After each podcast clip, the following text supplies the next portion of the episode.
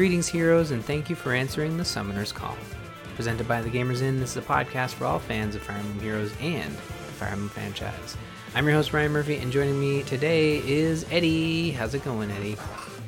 Not too bad. That's good. Been hectic couple weeks with, you know, those pesky holidays popping up and getting in the way.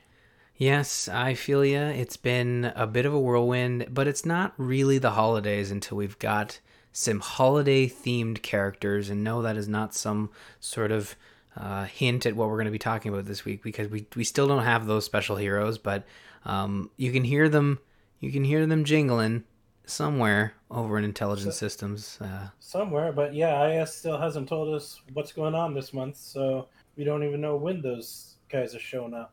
Well, I'm sure. You know what? This time next week, hopefully, we'll be jingling all about them jangles, and uh, we'll talk about that. I mean, we're. I guess we are going to talk a little bit about it later on, but uh, not specifics because we don't know anything. But what we do know is that I have a little bit of an update for our Extra Life sponsored game club coming up. So we're asking our lovely listeners to donate to Eddie or I on the TGI Extra Life team bit.ly slash TGI Extra Life 2019. $10 or more allows you to vote for our next game club. Make sure you check the show notes for uh, restrictions and guidelines. Nothing too crazy, pretty standard stuff. But uh, voting does close in a couple weeks, December 31st. And the update is that Sacred Stones is in the lead with now two votes. But we have a tie for the root one for Eirika and one for Ephraim. Now, Eddie, I've never played Sacred Stones, but it seems there's a root in those games uh, I was not aware of. So, I had seen from somewhere that yeah, they are do have a split off. Um, from what I've, I've like restart. I've started it since I got it on my um, Wii U a while ago, and it like starts with Eirika. I think eventually you bump into Ephraim, and then you either continue with Eirika or go off with Ephraim or something. I don't know for sure, but I guess there is a couple chapters where you're either playing Er- as Eirika or as Ephraim.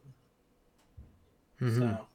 well, we'll have to uh, we'll have to wait until the voting closes at the end of December to determine what our path will be. But uh, if you've been holding on to your vote and you're still thinking and you despise Sacred Stones, well, you have a way forward that includes donating some something to uh, a great cause, which is Extra Life. So definitely check the show notes for details, and um, we really appreciate all the support that we've uh, garnered so far. Eddie, we've got a big episode this week because we've got book four. But before we talk about that and all the wonders that it brings, including um, well, we'll talk about it. Uh, and that's not a hint, but we've got some banners to go through. We've got the weekly revival banner with Ryoma, Hinoka, and Takumi. Heroes with Link skills going until the 9th of December. Eirika and Innes's battle goes until the 11th. And finally, Book 4 begins. Peony and more goes until Christmas Day. What a lovely thing. Eddie, how'd you do in your summoning over the last uh, Uh, couple weeks? Yep, I wasn't here for the mini, so um, I do have a quick update from back then. I didn't getting the Black Friday bundles and hunted red on the Altina banner. I did manage to get an early Sothis. Uh, then Marth kept, uh, you know, flying uh, lady blocking me uh, with three interruptions. Uh, but I did finally get an Altina, who I didn't even realize was flying until I went to use her. Mm-hmm. Uh, but by the time the new banner came out, I was at about 100 orbs. Farmed up my free tickets, focused on blue. Uh, nothing off with the tickets, uh, but I decided to keep going till I got a pity break. I have it. I should probably try and break, especially when I really care as little about the banner like I did about this one. I mean, I would have liked the spare peony, which I did actually eventually manage to get. Um, but it's like, yeah, I'm not really interested in any other heroes. The most interesting one was the, uh, for me, was the rehash Mareeta, and wasn't even gonna think about trying for her with the Eyvel lurking in there. Mm-hmm. Uh, but, uh, you know, uh, I mentioned this in Discord. When I saw Peony is going to be on this banner, I was like, so does this mean we have our first main character just sitting in the normal summoning pool before I watch the banner? And I was quite happy to see that she is actually a mythic hero and won't be that impossible to try and get plus 10. Not that I'm going to really try hard, but uh, like after those three Marths on the Altina banner, I'm at like plus seven or eight on him, I think. wow. So That's a pretty him, strong uh, legendary. breaking me when yeah. Yeah. Well, you've got a a maxed out um Robin felt uh Grima Oh wow. legendary Robin. So Solid. Well, I uh, I'm glad you you did. You know, I I feel your pain with the sort of with the and I think this is totally on purpose with the forging bond tickets. I will sometimes find that at the very minimum the banner's gone up to a 3.25 percent uh, pity or uh, for five stars, and kind of how it works with the one free summon and four extra free summons. You've summoned five times, which means if you didn't get anything, it'll go up to three point two five. Yeah, yeah. Well, uh, that's what I'm saying, and that I know it's not a lot, but I sometimes feel the same way. It's like, you know what?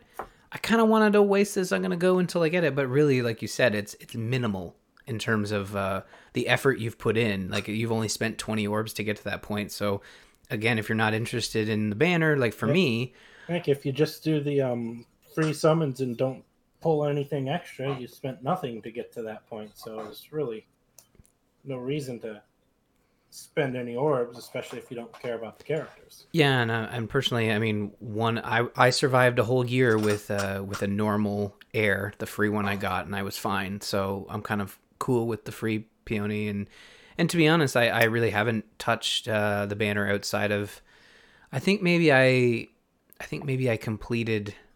Um, the colors I was going for, so blue and red, I kind of just fill those out as I go, which is probably more reason to kind of keep going because I'm actually putting orbs into it. But I, I have a feeling once I go through the forging bonds tickets and I don't get anything, I'll probably be fine to move on. Uh, these these characters, I, I agree with you. I think we'll talk about the heroes in a bit, but I think the the normal Mareeta. I was trying to remember why she looks so familiar. And it's literally a, a palette swap in terms of just remove. Let's just uh, let's just remove the layer that that guy added with the purple. Okay, perfect. She's good. Throw her in. Um, All right. kind of i know that's not exactly what happened but it it, it, it certainly looks like that um It kind of is, but she is also kind of the same character. I mean, actually, she's the most interesting uh, conversation chain in the Forging Bonds. Um, Yeah. Because, you know, she's sitting there talking to her fallen self, since her fallen self is in this world, you know, her self from an alternate timeline where either she has yet to be freed from the evil blade or has, you know, chosen to not be freed and trying to convince her save herself from her from the blade her former self.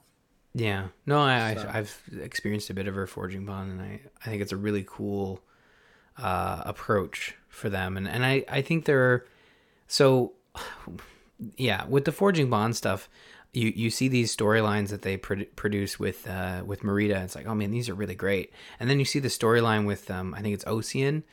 Literally a story about them starting an axe club. I mean that that was one of my favorite second favorite because that was just know. fun. It, i mean it was yeah it's not great it's not amazing it's not deep. It's just kind of fun and you know anna being i don't know if you finish it but anna's little trick at the end there I haven't finished it yet, but I, I yeah it's it's silly. The first one was like I thought it was funny, but the it's second one, silly but it's fun you know yeah. I mean, I, I I want them to do some fun stuff, I'll and I guess honest, when i thought yeah yeah, sorry no, no, I was just gonna say I, I want them to do fun stuff as well. I don't want them to just be serious, and I think it mm. just it felt a little it, it felt like the polar opposite of what they were doing with Mareeta, so it was a little jarring. But I I, I can see where you're coming from, and it being you know And I'll admit, the second uh, round or second story was one of my favorites with Legion. yeah, Legion. Legion was just hilarious. Yeah. Well, I'm glad that you enjoyed it for sure. I, I, I think maybe I, I needed to be in the right sort of mindset to enjoy it. But I, I think that uh, I think that they've been having a lot of fun with those forging bonds, and I want them to continue. And now, like I said, I haven't really summoned much. Um, I'm I was saving my orbs. I did buy the Black Friday bundle for the 25 orbs. I think it would kind of It'd been a Uh, while since I bought. Amazing deal. It, it was a good deal, Orb-wise? um, price wise, yeah. And I already had the heroes for the other you're- bundles. You're getting more free orbs than you're paying for with that bundle. So yeah, Yeah. I'd say it's an amazing deal. Yeah, and I You're getting think 13 free orbs for paying for 12 orbs. exactly. So, Oh, and I, I feel like in the past when I've discussed purchasing things in this game, it's always been it's got to be a stellar value for me because I really do find the orbs overpriced. And and I think even even when people do the math and like, yeah, if you buy these 100 orbs and get this hero for free, that's that's good because it might cost you more than 100 orbs to get that hero and if you really want it you might as well fork over the $140 canadian but to me it's always been no present me with something of really good value and being black friday uh, i would you know when people were saying oh there's going to be a black friday deal and I, i'm like okay it's not going to be anything crazy but you know for $12 it actually i think it worked out to be about $13 canadian to get 25 orbs like I do like the game. I want to support it. I want it to be successful, and I know in order for that to happen, we need to buy stuff. Um, and I don't buy stuff very often in the game, so I felt kind of like, okay, here's your uh, here's your change in the jar for the year. You know, um, makes me sound super cheap, but honestly, um, it's it, it is a free to play game, and they they yeah free to play game, and if you let yourself go too far, you may end up spending way more than you want to. and I would and totally do issues. that. And So- I mean, I And- feel Yeah, for the characters, if you don't have them and you really want them, you know, it's definitely a decent deal. It's probably potentially cheaper than it would cost otherwise. Uh, you know, like I spent a bunch of orbs trying to get Altina. I probably spent more orbs and but I at least got two bonus characters. They're neutral. If I didn't have them, that's still better than nothing. Mhm. You know. Well, I think for me, and I've experienced this, and I've, I've told this story before, so I apologize for folks who've been around this with us for a while. But with Overwatch, um, that's a paid game. It has loot boxes, and back when it started, I was like, oh, I really want you know a couple of these skins. So I bought a bunch of loot boxes, I think eighty dollars worth, and I didn't get the skins I wanted. Um, I know I could use the currency that I got from duplicates to buy. I think at that point they weren't letting you buy the skins. I, may be misremembering it. Uh, if it was a special event skin early on, they weren't letting you buy them. Yeah. So if it was a normal base skin, then you could buy them from the start. it was definitely a special skin, and yeah. So it was early. It was like I think the first banner they did, or banner, the first event. I think it was the Summer uh, Olympics, and uh, I was just so turned off by the experience and kind of like disgusted with the game, but also just like weirdly upset with myself. So I just stopped playing. And I, you know, at the time it was still a pretty popular game amongst my gaming friends, so I was still enjoying it. But I just couldn't, I couldn't jump back in. I maybe went back in for a couple games here and there to experience it, but and I don't want that to happen with Summoner's Call. So I'm very, or well, both Summoner's Call and Fire Emblem Heroes. I'm very cognizant of the fact that I want to keep enjoying this game, so I have to be very cautious about putting money into it. And mm-hmm. I feel like that base Black Friday deal was a really good option for me to be able to reward okay this is a deal. I want you guys to do more of this so i'm putting my money where my mouth is and and purchasing voting with my dollars you know? So uh but if i would if, again if you're buying orbs no matter what those big bundles uh where you're just you're buying the orbs and you get some heroes thrown in that's a good deal because you're probably going to buy them either way. You might as well just wait and purchase when they do a bundle. Yeah. Yeah, for me, it was like, you know, I'm probably going to buy some orbs for this, you know, season, Christmas season and all. Mhm. And if I get these and I am able to not spend any more after that, uh, great. That saves me a bit of money, you know?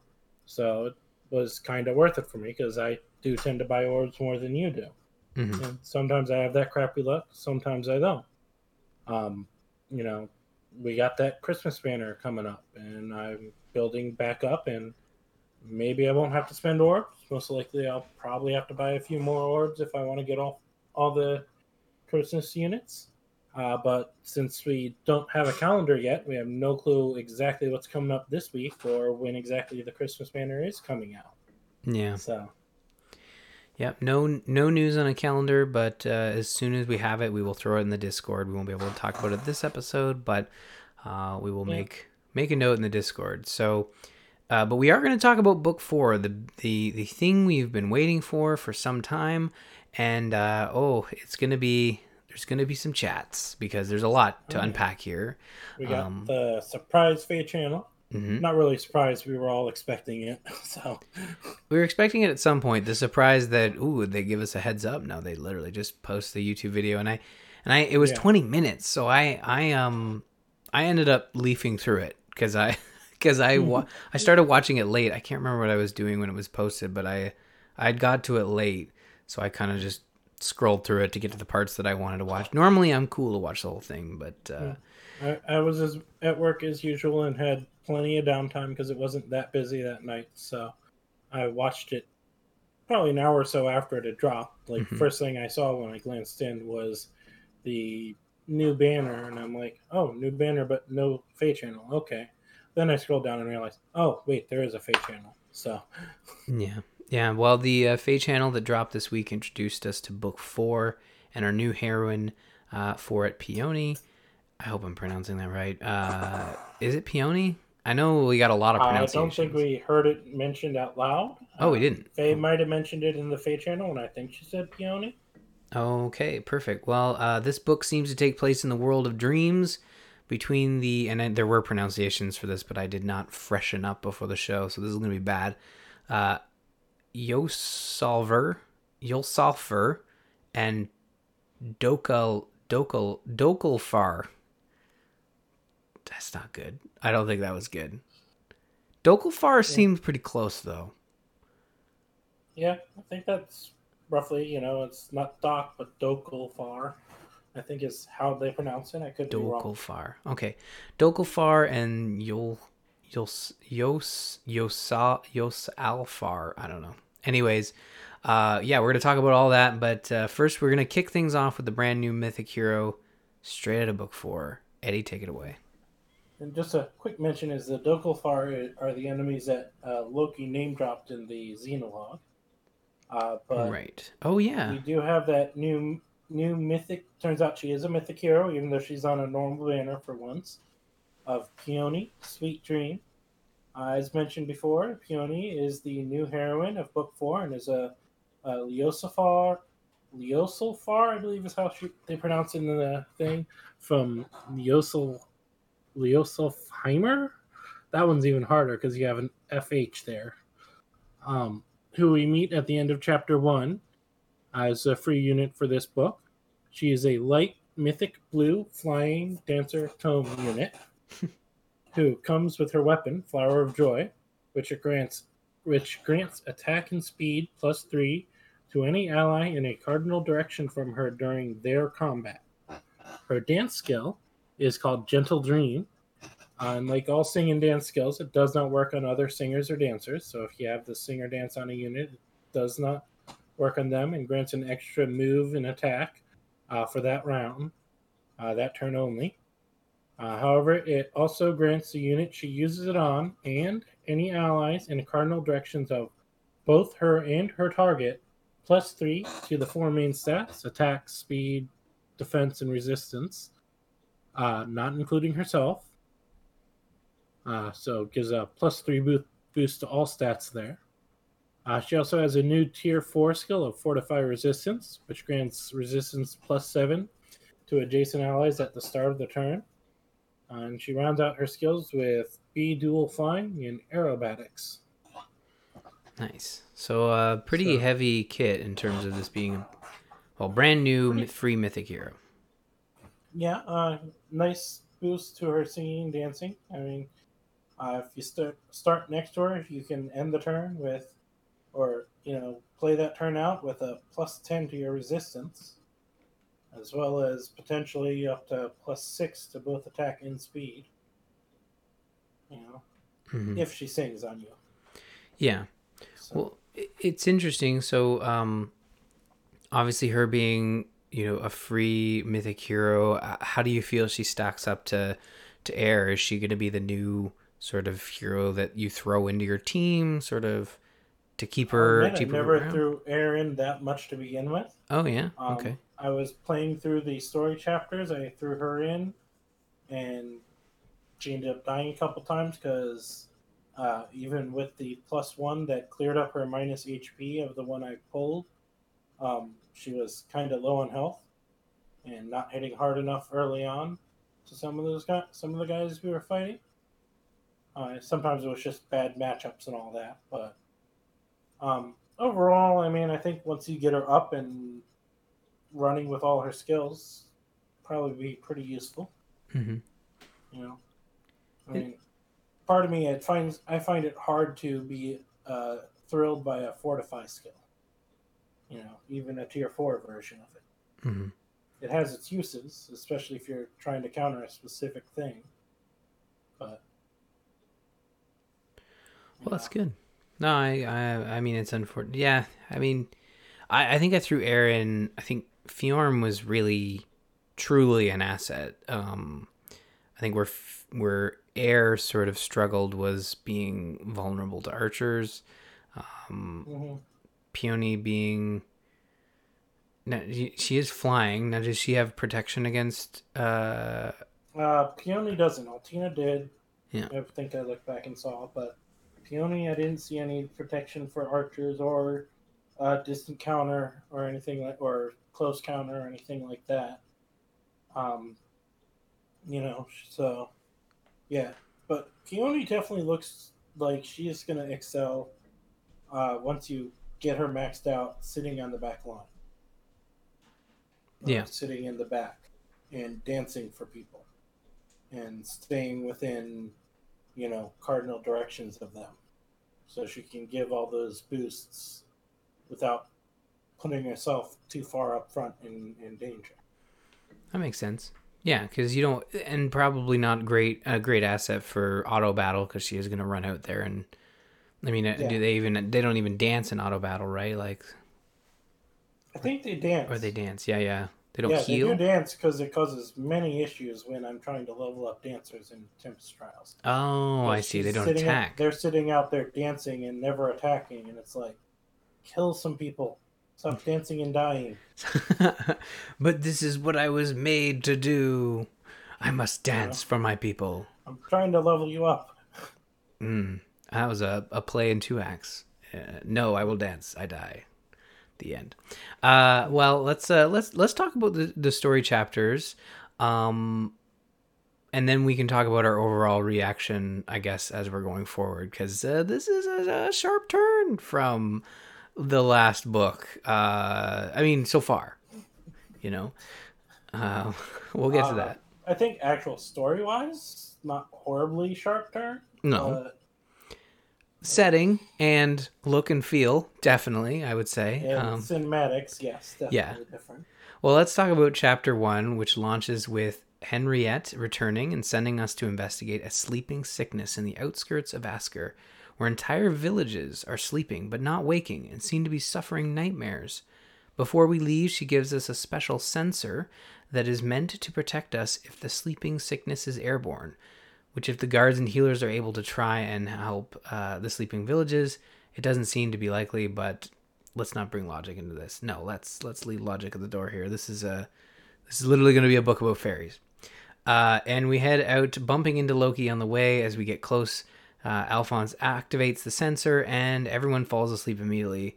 Where we see a bizarre world where Gustav is alive, but has the sleeping sickness, and Zacharias and Veronica are there, un- uh, sorry, united in trying to destroy Askr. After defeating them, Peony shows up and chases the nightmares away, introducing herself as a Yul Yulsalvar, Yulsafar, or Light Elf, which I will fer- refer to them as Light Elf from now on. Uh, of oh gosh, uh, Yulsalhirmer, Yulsafalmer, yeah. Anyways, uh, pretty beefy first chapter, but um, I, I, I, it is a new enemy. We don't know the true enemy in in chapter one. I don't think we get it in chapter two either. We don't know the sort of get one of the Dokalfar in chapter two. sure we, we get we get faceless bad guy number one, but we don't have like the method or we don't have the uh, the sort of the reason behind what's happening, the the main sort of driving force that is causing these these characters to suddenly invade. With Hel, it made a lot. It, it, we understood. With Surtr, we understood. In this, we're kind of left. I was left wanting to know, like, okay, why is this happening? I know there's a why, and they're going to give us that answer very soon, but yeah, less info up front so, so far. So yeah, for um, and some of this we can discuss after chapter two, but it's yeah, it's definitely more of a figuring out what's going on. Uh, kind of like book three was kind of figuring out what was going on, as was book two. You know, it's like the first chapter or two is trying to figure out what's going on. Um, we had the, uh, you know, the cinematics in the first two books in the overall explanation of what's going on made a lot more sense to us in books two and three. Uh, you know, like book two, there's this guy trying to just wipe out everyone because he likes to burn things, or you're weak if he burns you.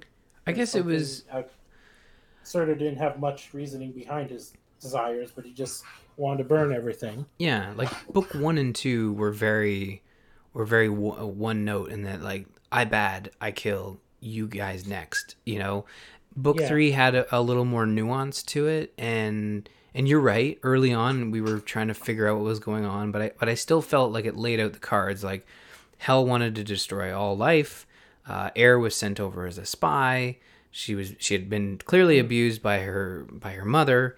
Um, you know, uh, Papa Askr's giving, you know, Alphonse a hard time. I, I could be misremembering, but I believe that was all sort of unveiled in the first two books.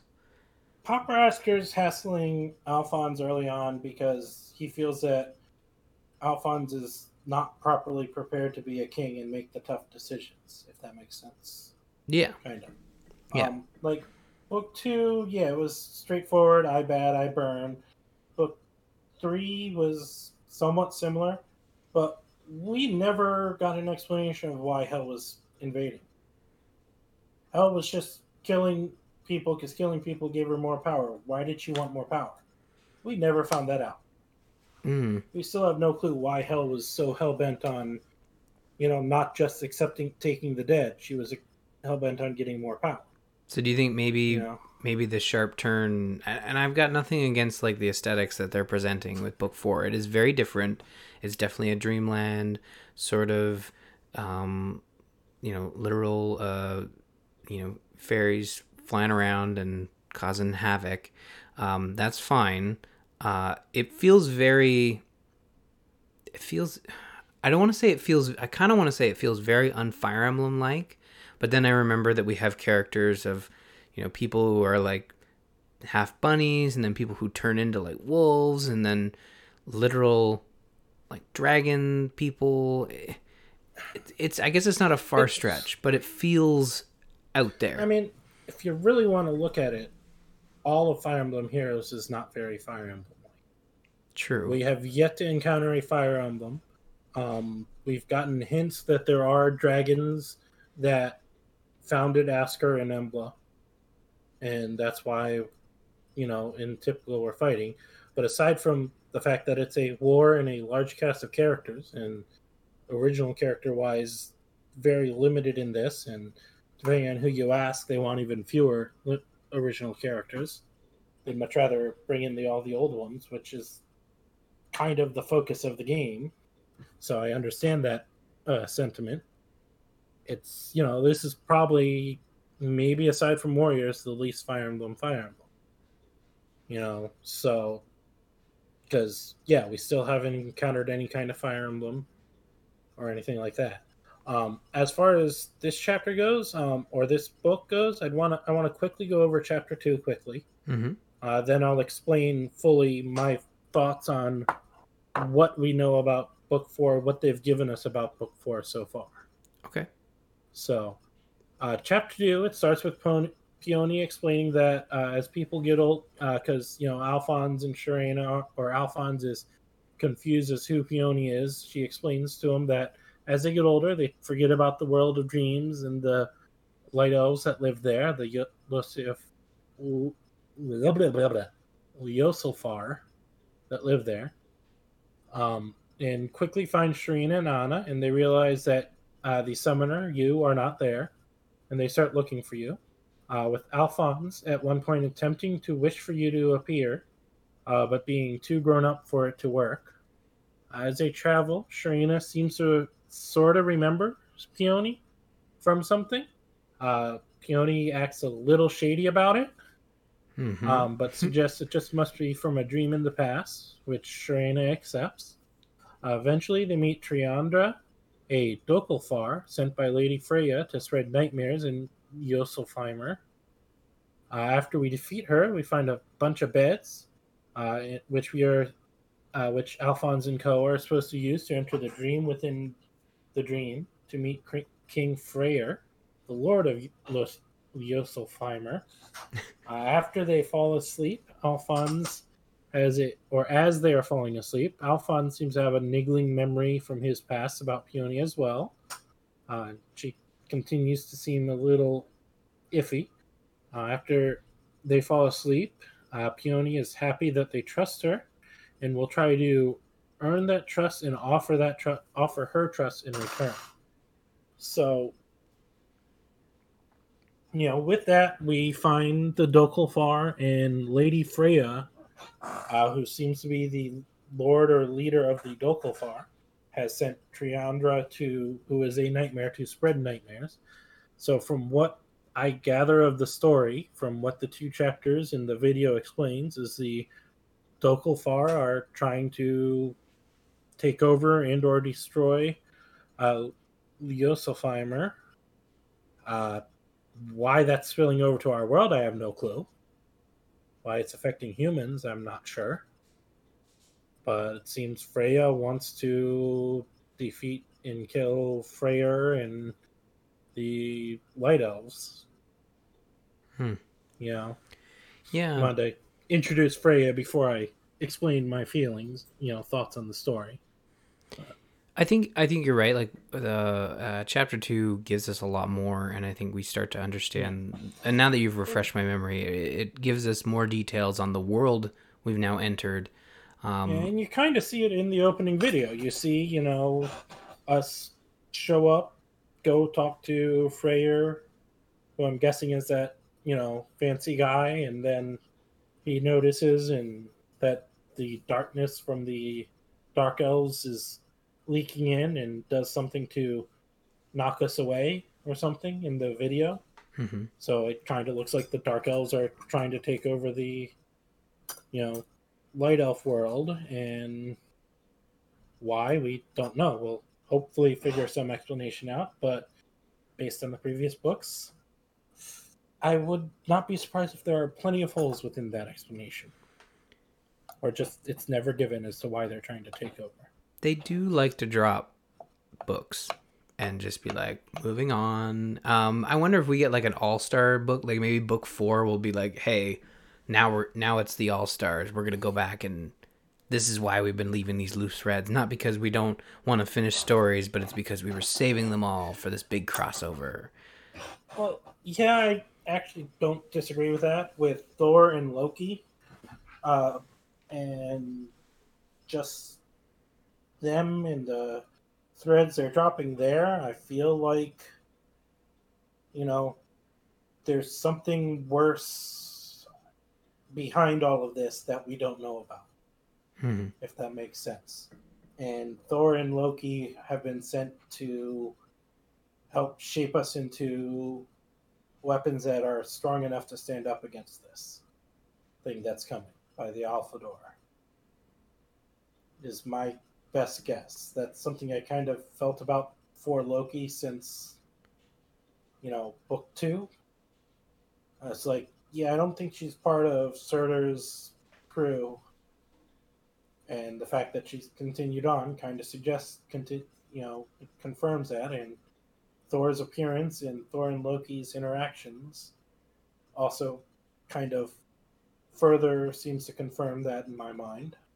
Yeah, and in the last Xenologue, didn't we get that instance where Thrasir and Líf showed up with Loki or Thor, I think, and they're like, "Hey, you're gonna watch this kind of thing." Yep. In the story around uh, around the actual Xenologue map, uh, Thrasir and Líf showed uh, Thor comes to Thrasir and Líf and recruits them to work with Thor. Um, and in Loki's in the actual map of the Xenologue, Loki's like, "I'm not your enemy. After you, after the Dokkalfar show up, and you understand, come talk to me, and you know, come back and talk to me again." You know, so kind of further suggests what my theory was. You know, Mm-hmm. that maybe they're trying to help shape us, uh, especially with the new mode we'll discuss quickly. If you popped into it, you saw a little opening video, uh, opening discussion, but we can cover that quickly while when we get down there. hmm So Well, I I think it's in like here's the thing. I like others were shocked by the the sort of um difference between book 4 and three's feel. However, where, what I will what do state you mean? You mean they don't? You mean heavy metal rock doesn't blend together with la di da fairies? and and here's the thing if people i'm i'm not going to let other people dig this up because i'm going to dig it up right now i remember when book 3 hit we were like oh this is uh this is vastly different from what i was expecting and we made fun of it Yep. so i don't necessarily want you know this show to ever once a year in december to turn into ryan doesn't like you know the new book because it's vastly different from the last one uh but it, it was just it was jarring but once they played through and now that we've discussed it a bit and and I, I I like where it's going. I want to see more of it. You know, we've got yet another, you know, mysterious uh hero that has been presented to us. I I don't know, maybe maybe Peony remembers things that they did in their dreams when they were ch- children and maybe she knows some stuff that Yeah, def- Uh, definitely feels like with Peony, something happened in the past in our dreams or in Alphonse and Sharena's dreams that Peony is not proud of, if not actually did something bad. or maybe maybe she discovered a secret that she doesn't want to t- she's not ready to tell them at this point like they i don't know Maybe. something about their mom, mother or father or something about their history with that who knows we i mean i'm sure they'll drip feed us for the next you know year about it but um we probably we, we're not going to get another story chapter until january right? Like it's sort of mid-january that they kind of pick back up. Because we got two special banners coming up right? Most likely, we will not get any more story chapters until January. okay. Well a yes, bit of a wait. Like you like you said, usually we would have we will have the Christmas banner followed by the New Year's banner, and with the pattern they've been going, we may even not get one until early February, because they might have another Hot Springs banner for all we know. Right. The fact that they only have been doing about two banners a month, that would not leave much room, and we already have the Valentine's banner planned for um, uh, sometime in February. Mm-hmm. So Well, we shall see, see. good sir. Uh, let's talk about the 4.0 minor updates that came uh, with Book 4. We got an arena update. You get full bonus for using a bonus hero with just one kill in arena starting next season. Quality of life coming from the character editing has been added to character screens. You can now access all skill related features for your characters from their detail screen in most situations, including now being able to edit sacred seals from the equip skills screen. Now we have our usual updates the Aether Raids and Resort updates, uh, new weapons slash refines for Matilda, Arthur, Clive, and Mia, which is a refine only. Conrad and Rolf have also been added to the Holy Grails. Need to buy me a Conrad because I forgot. yes, So, so gonna jump Well, on the that. arena update's a nice quality of life thing for people who do arena. Uh, previously, you know, with a bonus hero, you get a max of uh, 12 points bonus if you killed every single opposing uh, uh, en- or every single enemy with your bonus hero. Now, if you kill just one enemy with your bonus hero, you get the 12 points, and then you can actually use good, you know, good matchups to kill the rest of them and not risk losing a character trying to make sure you get every kill with your bonus hero. So, it's a nice little thing. Yeah, no, it's definitely a nice bonus for sure. I think uh, chatted a little bit about it in Discord, and it's uh, solid. It's a good addition. And before you think of trying to game the system, you only get the 12 point bonus one time. You cannot kill everyone with the bonus hero and get 48 points. Max of 12 points, though. hmm You just don't have to get every kill with the bonus hero to get that. So, Okay, that's good to know. Yep. So, uh, weapon refines. I haven't really looked at them. I got, I gotta go check them out. I already had Conrad and Rol- Rolf, and I'll admit I still don't pay that much attention to Aether Raids and Aether Resort. In fact, I think I got some rotten plants sitting there waiting for me. Don't we all? Uh, what about the the new event that we're getting? I mean, we're gonna we're gonna probably talk about it next week once we've had actually a chance to play it. But let's give them the So- the bra- basic details. Yes, that new uh, mode event that I mentioned is called Mjolnir Strike. Uh, if you pop it open now, it doesn't actually activate until tomorrow, which reminds me I should probably hop in tonight and uh, make sure I got a decent setup ready for it. Uh, but um, uh, the Mjolnir Strike, uh, you have it's played out over three phases: the brace phase, which is going on right now, or prep phase uh, the shield phase, which is a defense map against AI, uh, where from the video it looks like just waves of, or maybe a set number of AI enemies will uh, keep attacking two special buildings you have in the bottom corner of your map that you have to protect. Uh, in um, counter, uh, it seems from what they showed in the uh, like like Ryan mentioned, we'll cover it more once we've actually played through it fully. Uh, but from what the counter phase seems to be like a voting gauntlet style attack of the enemy. Uh, you during the shield phase, you'll earn a, I think depending on your score and other factors, you'll earn a number of attacks you can use against the enemy, and min maxing wins best to actually fire those attacks will theoretically help us um, defeat the enemy. Uh, that is all followed by a rest period. I'm not sure if that is just when the event is inactive or it actually will go through multiple rounds of the phases before it goes inactive, or it will be an event that's just always active. And you just on a rest period in between battles. Yeah, You know, it's it seems like Um, it's going to be spread out. It's a it's a like you said, it's an event that seems to have a, a good lifespan just as it's running with three different m- Yep. modes. Is it? I know we they gave us the breakdown. Um, it's over a week, is it not? Um, they didn't really. I think they said it's over a week. I don't know. Remember for sure. They just said, you know, you have the brace phase, the shield phase. I think the shield phase lasts a day, and the counter phase lasts a day, and then you enter the rest phase, and then eventually the brace phase starts up. And at the end of each round or each set, you'll get rewards. So whether the rest phase is you know this event's version of being inactive and they just didn't feel like adding it as a new mode to either the Aether Raid page or the one of the other pages. This will just be always sort of active. You know, Mm-hmm. not sure. We, we won't know until we actually play through it. Uh, but like I said, the brace phase is currently going on. Uh, so if you haven't yet, and we get this up before reset, um, if it, if it's after reset, then hope you remember to get in and set up your defenses, or you're gonna have a rough time. From what I, from what they were showing.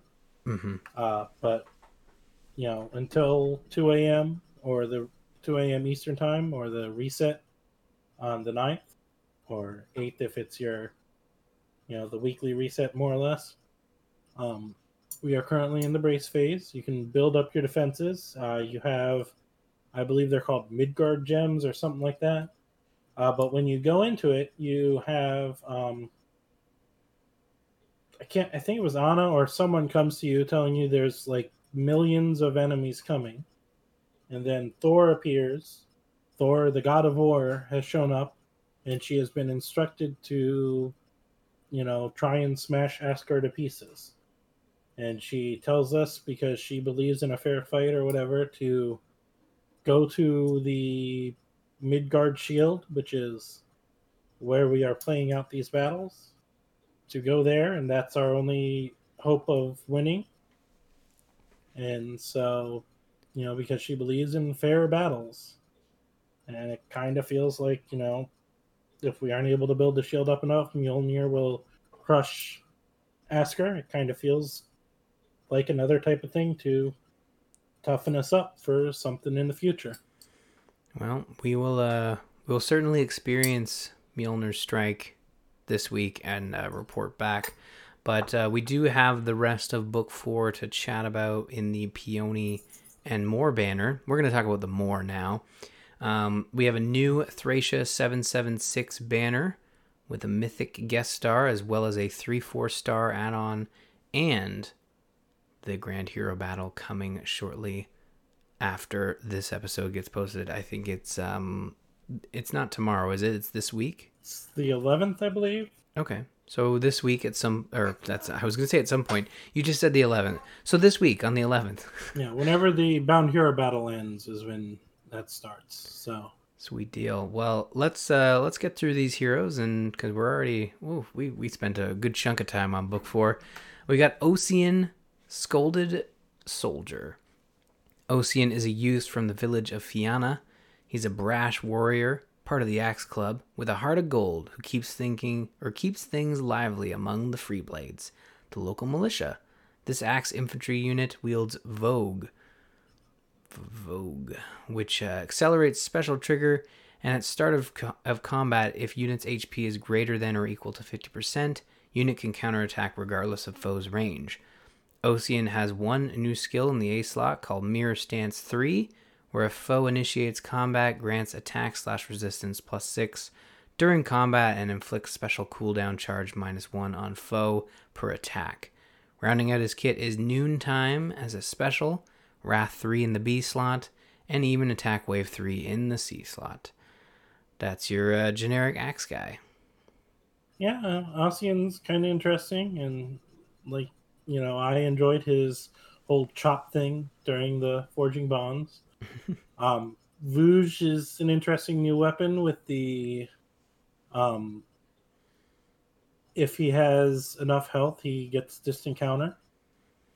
Uh, but if he's damaged enough, he loses that distant counter. So that's interesting. Uh, but yeah, definitely seems to be an interesting unit. I probably wouldn't have minded if he had pity broken me when I didn't have any um, uh, blue orbs while I was hunting for peony.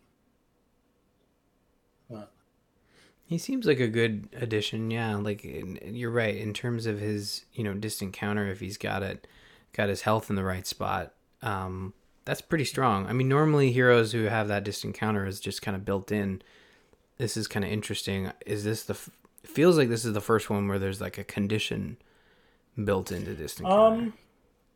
I think this is the first one with a health built health distant counter. I think there have been some other times where there's been uh, weird conditions to get distant counter.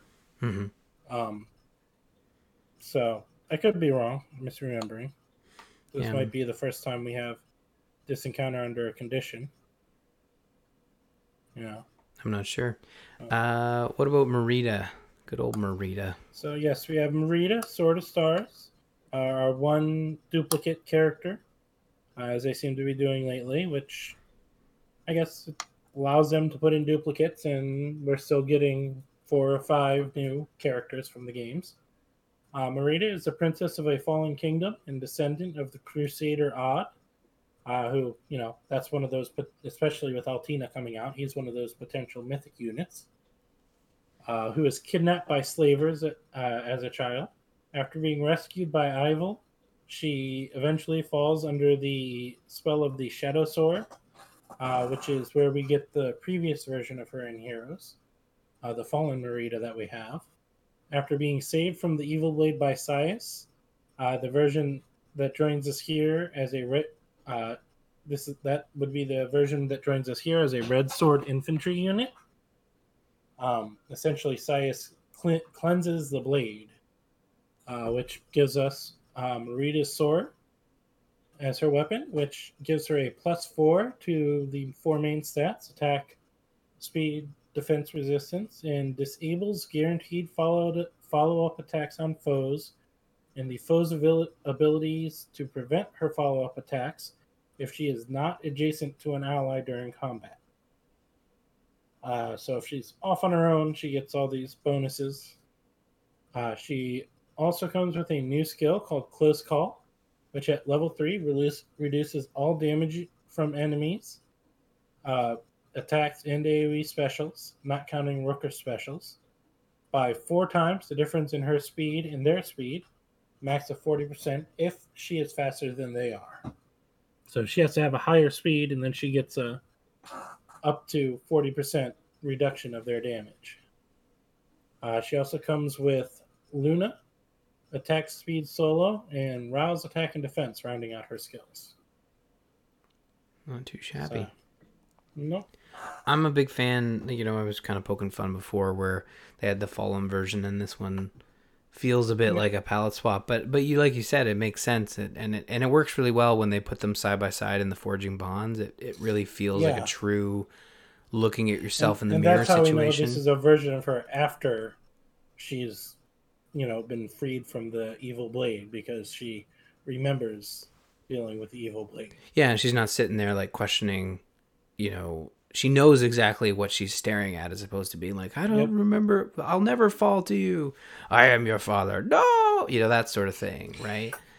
Yeah. Uh, She recognizes the evil blade, recognizes her who is still under the sway of the evil blade, and where I've gotten to in her conversation, she's trying to convince her, you know, evil self or sl- enslaved self to let go of the blade, give up the blade. hmm No, I, I, So- I, I dig it. It makes sense. It, it honestly, if you were to ch- change it, and I think that's where in sometimes in the forging bonds they show off like two alts, or sorry, the main and the alt, which is like a seasoned one sort of. It, it can be a little. It doesn't happen often, and I'm glad they they use this opportunity to kind of show that off. So I, I appreciate I it. think this is one of the better ways. The seasonal ones feel a little just tacky. Oh, why are you wearing that outfit or using that weapon? Just seems kind of cheesy. hmm For sure. do very much. This one kind of makes sense. I dealt with this evil blade and I see a version of me still under the sway of this thing. I want to save me, hmm you know. No, it makes sense. And I haven't finished the forging bonds for Mareeta yet, so I'm not really sure where it goes. But Yeah, I haven't finished it either, so I don't know. Yeah. Uh, let's talk about evil. I fell. I doubt it's evil because she seems to be pretty cool. Uh, Mistress of Fiana. There's a village called Fiana in eastern Thracia on the continent of Jugdral, where an indomitable swordswoman leads a small community. I almost said indomitable snowman. So, uh, but she's not an indomitable snowman. Uh, her name is Eyvel, and she's a hero. This sword infantry unit wields Guard Sword Plus, which inflicts special cooldown charge minus one on foe per attack during combat. Her new skill is in the A slot called Attack slash Defense Form 3, which grants attack slash defense plus X to unit during combat, and X is equal to 2 times the number of allies within two spaces, from uh, to plus 1, max of 7. Rounding out her kit is Ignis as a special and Chill Attack 3 in the B slot.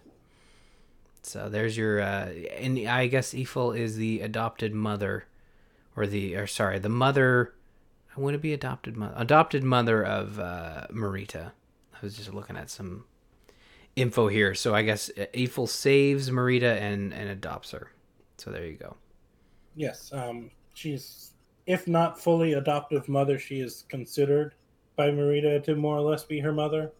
Uh, if I recall correctly, when I was researching Leif in the past, I think she kind of sort of is like an adoptive mother or a parental figure towards Leif and most of the characters as they're in hiding in Fiana at the start of the game or something like that. Well, a bit in the Forging Bonds, they kind of bill her as the tactician of Thracia. I don't know if that's the like Thracia seven seven six. I don't know if that's the case, but Yeah, it comes off that way. not entirely sure. Um, in my reading, it looks like she's uh, about Tanya and stuff. It looks like they're at the beginning of the game, and then something happens that they get split off from Leif. So it's like they're around for the first couple maps and then leave for a bunch. So hard to say for sure. I haven't played the game, so don't really know. Uh, but as I mentioned, I was investigating Tanya, Dagdar's kid. Uh, she is a t- young tomboy who grew up around brigands. Uh, and as she'll mention, her father was actually a bandit. Uh, the daughter of Dagdar, as her title suggests, she has a strong bond with Ossian and joins Heroes as a new three to four star unit, and therefore has no new skills. She does have the Shining Bow Plus. Uh, she can get the Shining Bow Plus at five stars. Uh, that has previously been on Nina and rounds out her skill set with Ardent Sacrifice, Spur, Speed, and Resistance, and Pass, uh, with the third tier of Pass being the only skills, not counting weapon, that is locked to five stars. Cool. So, And yeah, this was uh, originally the character that was appearing on the banner in the Feh channel, and then was oh, she's actually a three four star. That's why she's terrible. yeah, and I Um, think Eyvel should have been the three to four star, and Tanya should have been on the banner, but they wanted to dilute your chances of getting Mareeta, I guess. yeah, they haven't done that in there'd a be a bunch of people who really wanted that close call skill. Yeah, it's been a while since they've kind of mixed with the the sort of banner spread, and still Yeah. feels dirty when they sometimes do it. I still it get- yeah, makes me a little queasy. I, kind of understand it. Don't say I can't say I like it. I mean, you could even argue we might not even get Eyvel demoted.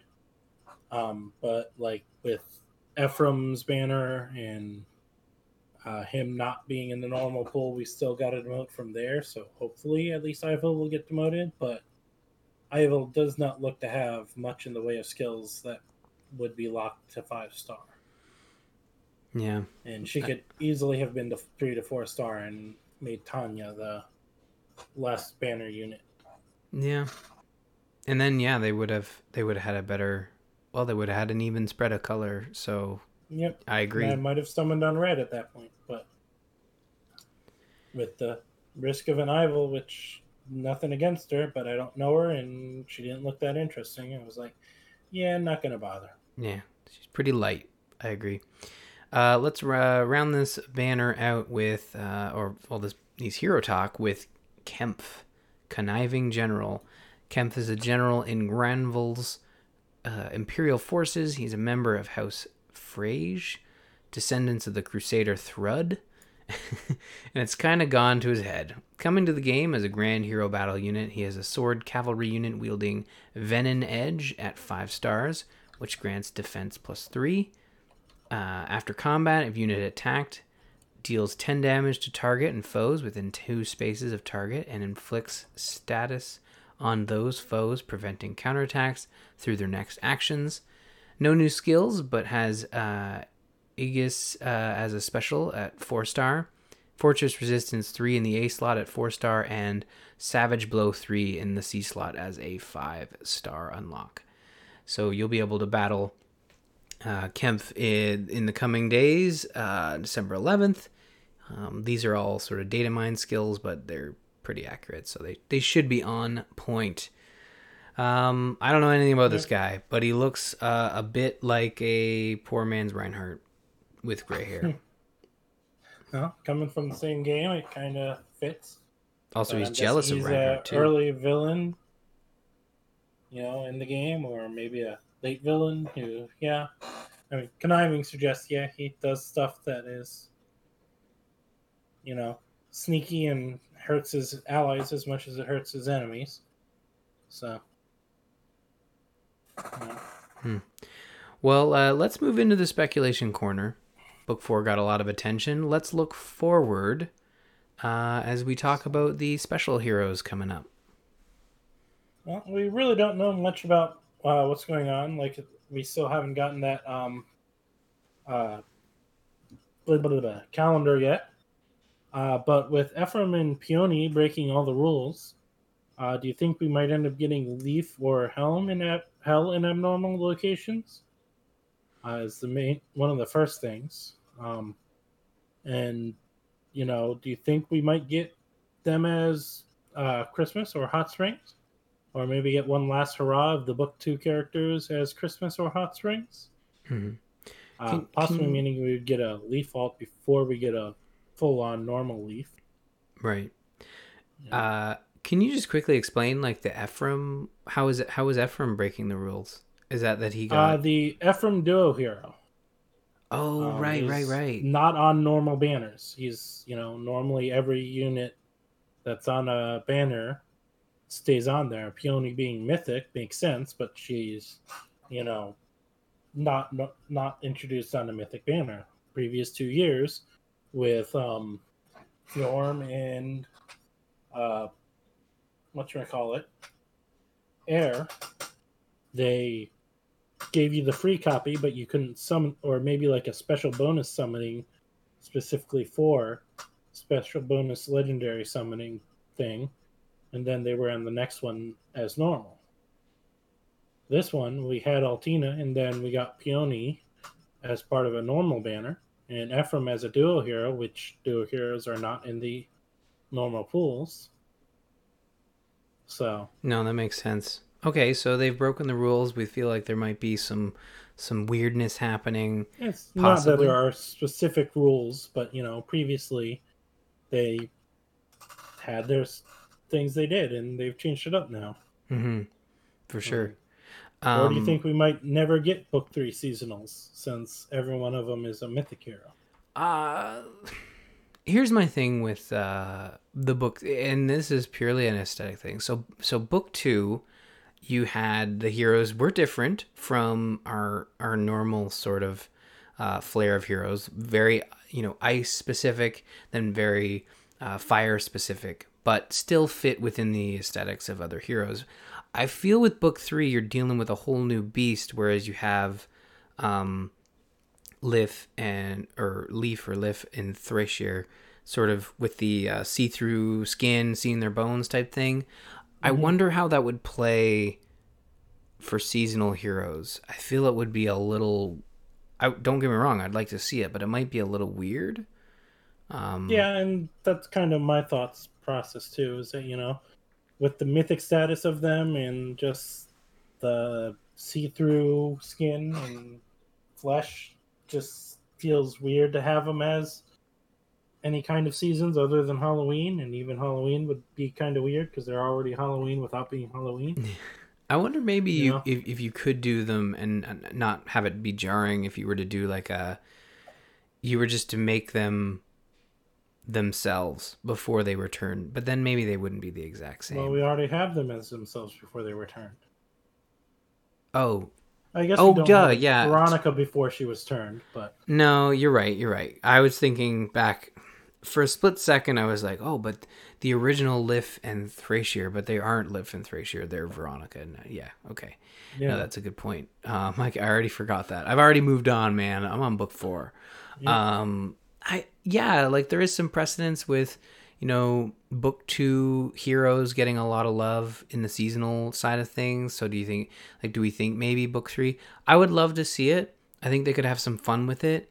Um and and you know even Eir Eir would work because Eir uh Eir doesn't have that same she's a little pale but she doesn't have the bones showing through so she could and probably Eir, fit. Eir's the most likely to show up.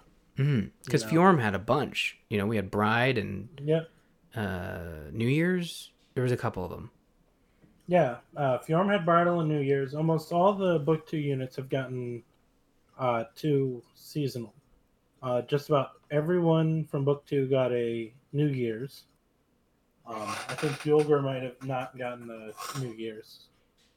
Uh, but we definitely had Bride, Gunnthrá, or I'm sorry, Fjorm, Gunnthrá, Laevatein, um,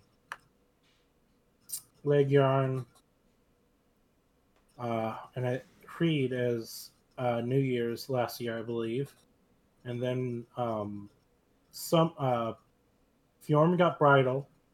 Uh, Gunnthrá Helbindi, Ylgr, and um, Levitane and Lægjarn got summer hmm versions. I mean, personally, I'd rather not see any OC characters on the ban on the seasonal banners, or at most one per banner. Because I would much rather see, you know, uh, seasonal versions of units from other games. You know, Yeah, no, I agree. I, I think we now they don't do two Christmas banners; they just do the one, right? yeah, that's the thing. I mean, if we were to get a, I mean, they did New Year's last year, so I wouldn't expect a seasonal uh, New Year's this year.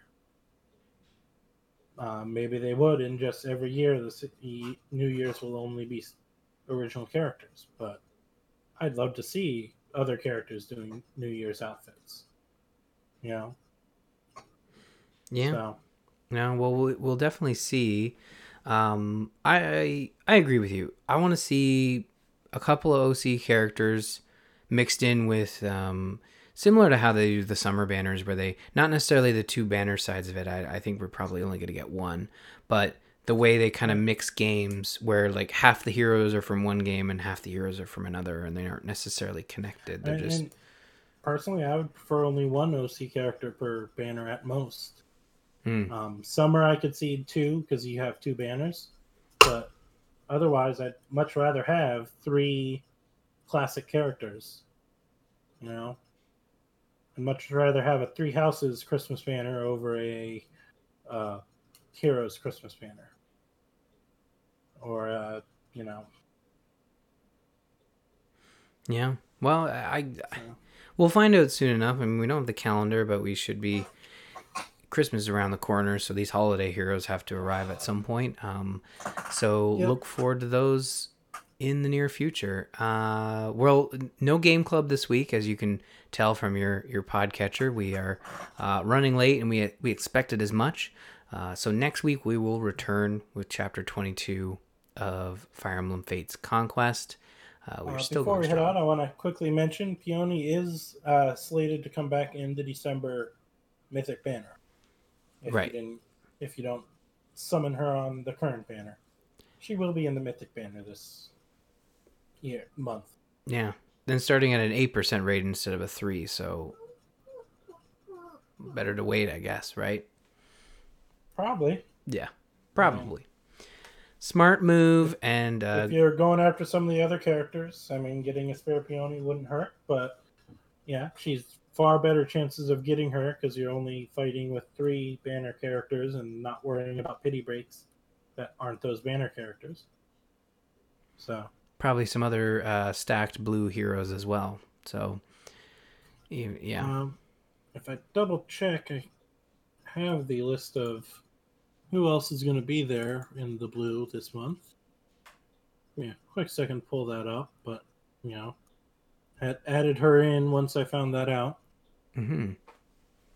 But let's see, December of 2019, we had Naga already showing up for that one Ooh. in the blues. So we got Naga and Peony um, in the blue. Uh, we're uh, expecting Ike, uh, Hríd, and Roy in the red. Only one we have so far for green is Thrasir, and Robin and Eir in the in the colorless. So currently, what's scheduled for this month? Well, that's good. We'll find out uh, what that banner looks like in the coming weeks as that arrives at the end of December, but it will, as Eddie said, include Peony. Uh, that's going to do it for this episode of Summoner's Call. You can visit us on the web at gamersinpodcast.com slash Feh. Email the show, feh at gamersinpodcast.com. Check out the Fire Emblem channel and the Gamers Inn Discord at bit.ly slash TGI Discord. You can follow us on Twitter. You can find myself at R. Murphy, Eddie at Drelfear. And don't forget to follow at the Gamers Inn for show updates. That's going to do it for this episode of Summoner's Call. Have a great week and happy summoning.